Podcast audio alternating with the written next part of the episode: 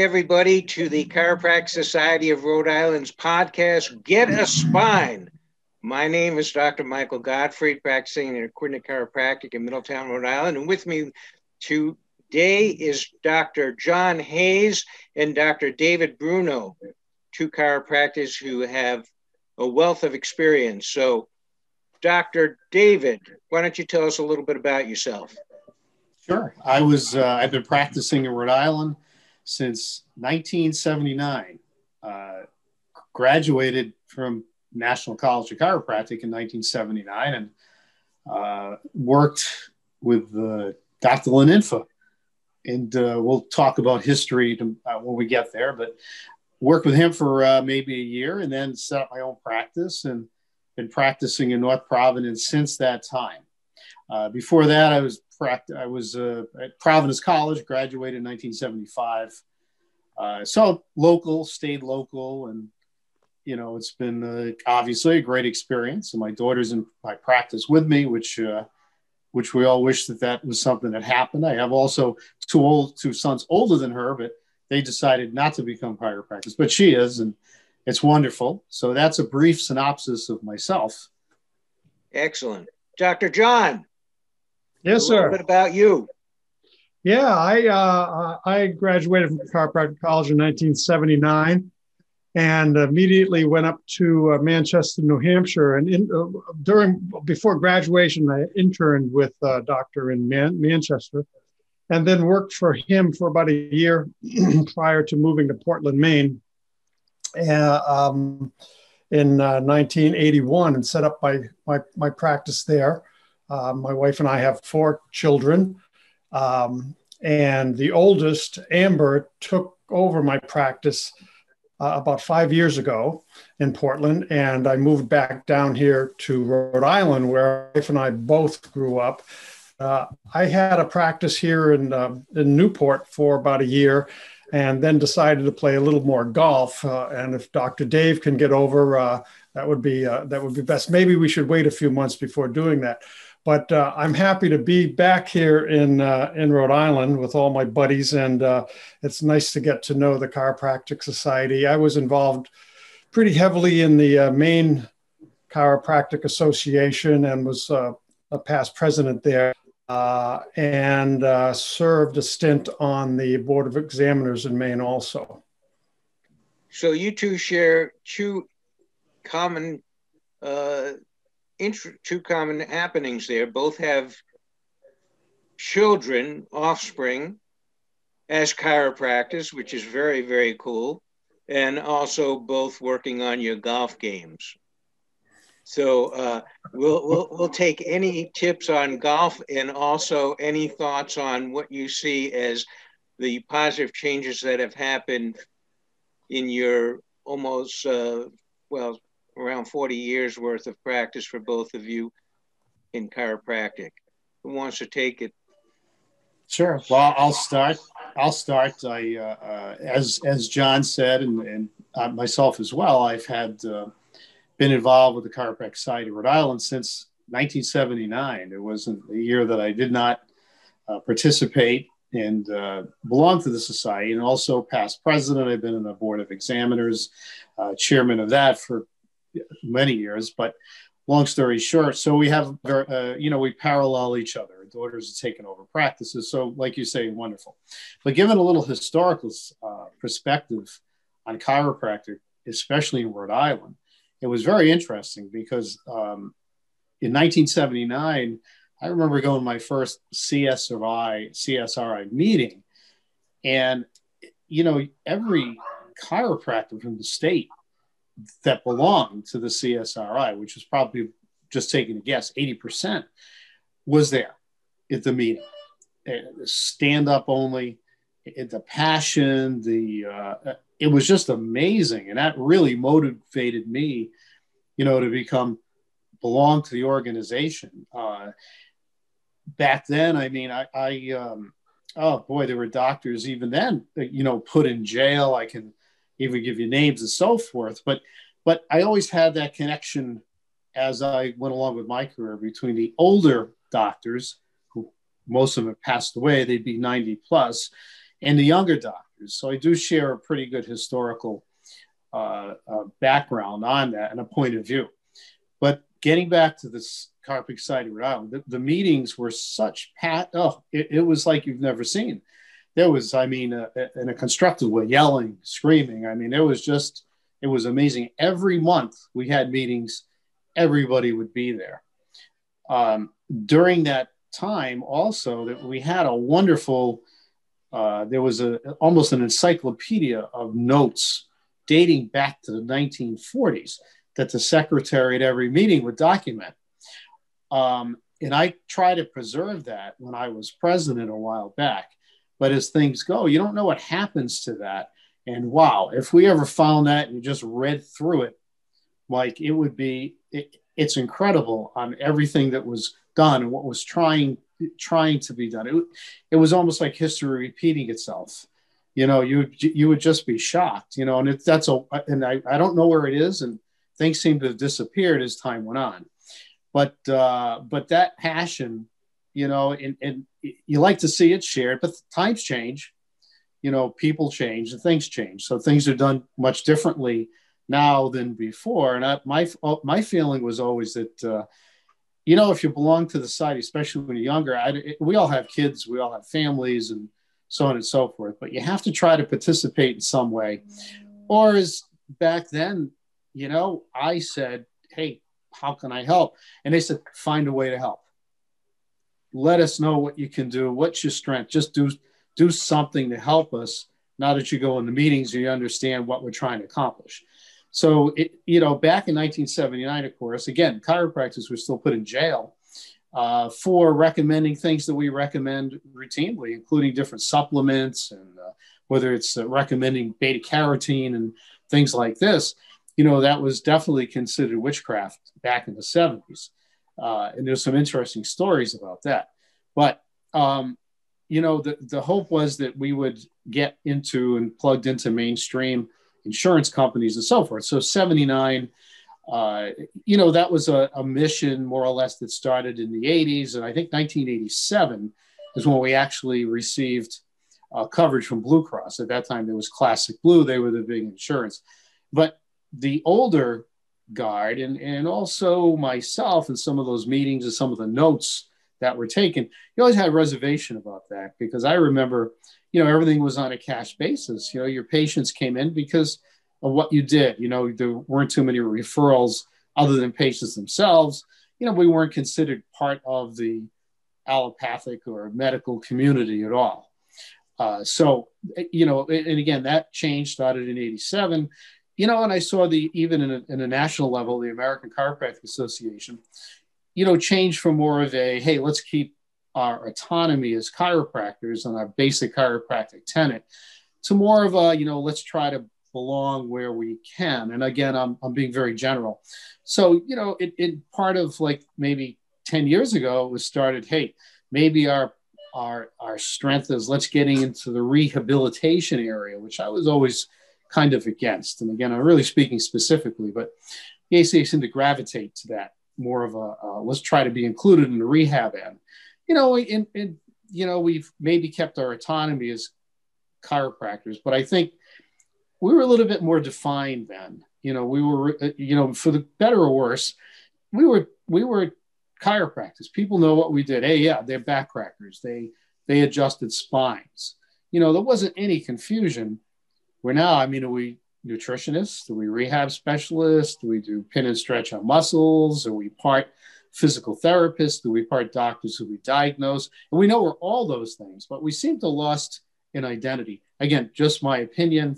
Um, but anyway, just that's just a little bit of a nutshell, you know, going forward. Maybe I try to go too fast because I could talk on it for a half hour. But anyway, I'll uh, defer now back to you, Mike. Well, let's let, let, let's go to Dr. John and see what thoughts he has on his uh, the changing chiropractic scene from the start in Maine to where things are at now. Well, I, I can just uh, reiterate what uh, say say ditto what Dave said. I mean, my my experience was basically about the same when I first moved to Maine to uh, set up practice. Um, there was a camaraderie, And back then, when we, we, as you know, we have to take continuing education credits every year, and each state is different. But we had two places uh, in Maine where we came together as a, uh, as a group, as an association, uh, get our continuing education credits. But uh, well, two places. One was in South Portland, Maine, and one was in Rockland, Maine, at the Samoset Resort. And it seemed like the that resort was a, a magnet for, but it, it, me going to spend the weekend getting continuing education credits. I took my whole family. You know, I took all four children, and, and you probably experienced the same thing back then in the 80s and the 90s. And uh, I think a big change happened when um, we started using computers, and we could we could uh, uh, um, we we didn't have anywhere to get our continuing education credits. I don't know if that's one of the Dave says uh, times change, so I don't know if that one of the one of the defining factors of how things change, but um, I think it had something to do with it. Um, but in my first experience with chiropractic, with chiro, with a chiropractor was Dr. Felicia in Narragansett, Rhode Island uh, back in the mid uh, and uh, probably in the mid and early 70s. And he was a, a guiding force for me to become a chiropractor.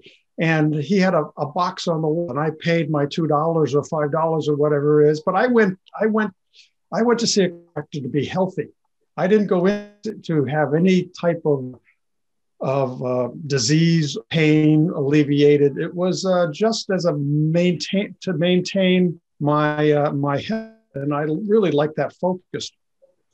Um, but when I got into practice, uh, uh, I well, when I really first started, um, uh, when I got out of school, was to uh, become a diplomate in orthopedics, and that opened another world to me, and, and uh, a whole another world of what how how valuable chiropractic can be, and that's something the world still doesn't know. Um, um, how valuable we, we can be, you know, uh, and uh, our reach is is vast, although we're still small um, uh, population, uh, a small percentage of the population. Uh, I remember once in the, I think it was probably around the late 1990s, and I got invited by a, um, a, neuro- a neurosurgeon to come to a meeting. And he had uh, invited 10 chiropractors from the Portland area to come to a meeting and, and uh, they, they gave us gave us dinner and they were looking for referrals of course but they the, the bottom line was they said we really like how you chiropractors see patients. You guys know what you're doing when you see someone come in with pain in their back or their neck or they have extremity symptoms. And we want to send you patients the first line of defense before they come in to see me. What they were saying is that patients were coming from the primary care doctors for some back pain, which could be better treated in a chiropractic office. And so they want to be a triage for patients because we know when a patient needs to be seen by a neurosurgeon. We can tell before we have an MRI scheduled. Um, and you know that told me that the, the, the professions have merged and now the value of chiropractors could be could really be seen. Um, and that is still there although as dave saying we have branched out into areas where um, our, where our definition has kind of been blurred. Um, and I'd like to get back to, to, to more of a standard way of being a chiropractor. Although I'm not against um, uh, chiropractors branching out, but the, but the, the lines have to be um, dated and definitions have to be uh, routinized, I think. So, and, and uh, what else can I? Well, go ahead, Mike. Take over. Okay. Uh, we we're we're practicing now in in very unique times. Actually, we're doing what uh, the world does these days, which is Zoom conference calling. Uh, Dr. Dave, you see any changes in practice there related to the pandemic? What kinds of things that you need to done need to be doing in relation to the pandemic? What what kinds of issues that you've seen uh, in your patients in relation to the pandemic? Well, and I'm sure, I'm sure we we are uh, all of the same thought there. You know, uh, obviously, you know, practices. I know ours is, you know, decreased. Uh, you can't see as many people. You have to be careful with with all the uh, sanitation of, you know, doorknobs and tables and you know all these things that you have to do repeatedly. Uh, you know, and, and the fear that goes along with that. You know, patients not wanting to come in. Uh, because they're afraid. So, you know, you're trying to instill confidence and do the things that we're supposed to do, um, you know, to create that. I mean, I, I think it's, uh, you know, I, not to get into pandemic issues, but, you know, we'll get through it and things will be much better. And, it, you know, I'm sure by late fall, we'll all be uh, vaccinated and, you know, things will be settled down and these viruses won't have a chance to replicate from host to host. And, um, you know, maybe our practices can get back to normal, especially with the fear factor. I mean, will we always have masks and will things change? Well, of course, but you know, but it overall, I mean, the conditions, the problems that you see, see is still the same. I think people, uh, I think, and again, you know, my daughter's taken over the practice, as you know, and you know, her patients. I think people are waiting longer, and you might see them in more pain. You know, they're maybe, well, maybe I don't have to come in you know, so more of the acuteness where they would come in right away because they got a golf tournament in two days.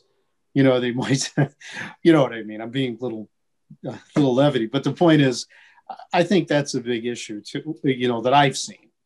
Uh, but I'm sure all our practices are cut down, you know, decreased as far as numbers go by, you know, what's happening. Gotcha. Well, uh, speaking of golf, since we have two golf experts with us today. Uh, let's talk a little bit about chiropractic and golf and any golf tips that you can give to someone like myself who would love to, love to, love to break 100, but I'm not even close right now. So, Dr. John, what do you see with golf and chiropractic? Let me look into my call, Michael. I, I, I can see you standing on the first tee and uh, maybe not whiffing this time. Uh, uh, with, your first T-ball. Um, uh, I I wrote a book on golf exercise back in the uh, in the 80s, and um, really um, had a, a, lot to do with uh, golf in my practice. And um, um, and my kids were like like Dave's daughter was very involved with golf, and probably I don't know, she's still playing, Dave. Um, yeah, well, I got to work in six days a week, so you know. That, but but but uh, but yeah, but yes, there are um, my friends who say, "Why don't you go back working six days a week, and we'll take her to member guests." so that's I get that a lot, and they're probably yeah. right.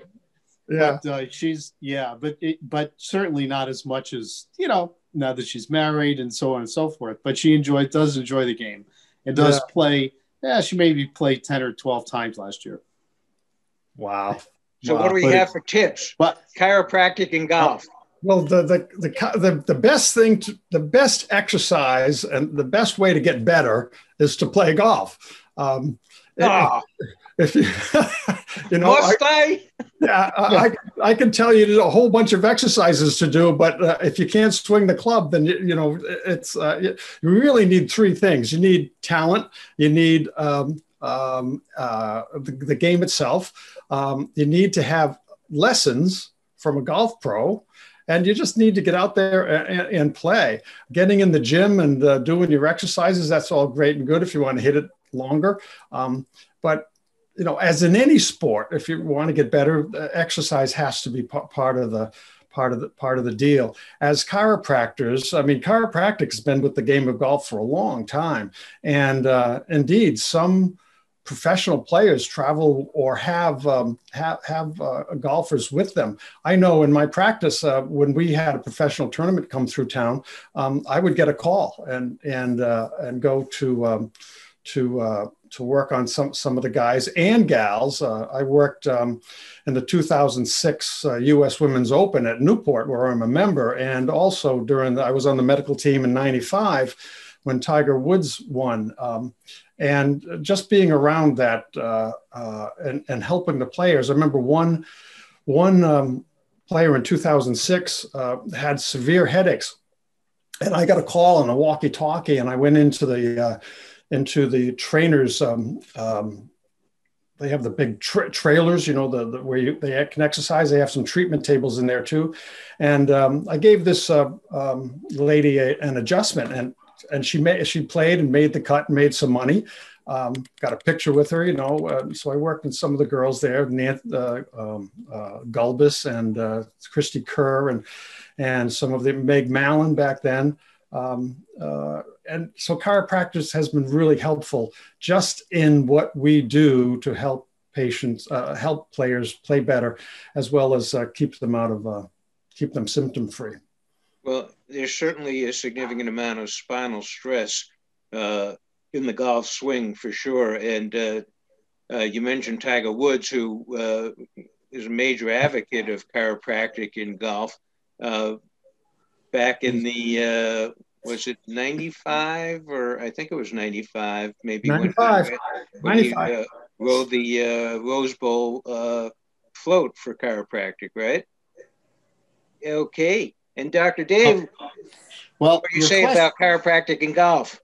Well, your question originally was, do you have any tips? But you know, I would I would say this: if you want to get as good as John is, you got to really work at it, Mike. John's just a natural talent. I, I only played with him once this year, this past year, and hopefully going forward, I hope to play several more times with him, and you know, maybe get a lesson while I'm playing with him too. But uh, but you know, he said it best too. You know, you have to get out and play. I mean, if somebody's really serious about the game, you know, first of all, yeah, chiropractic can help in the biomechanical aspect of it.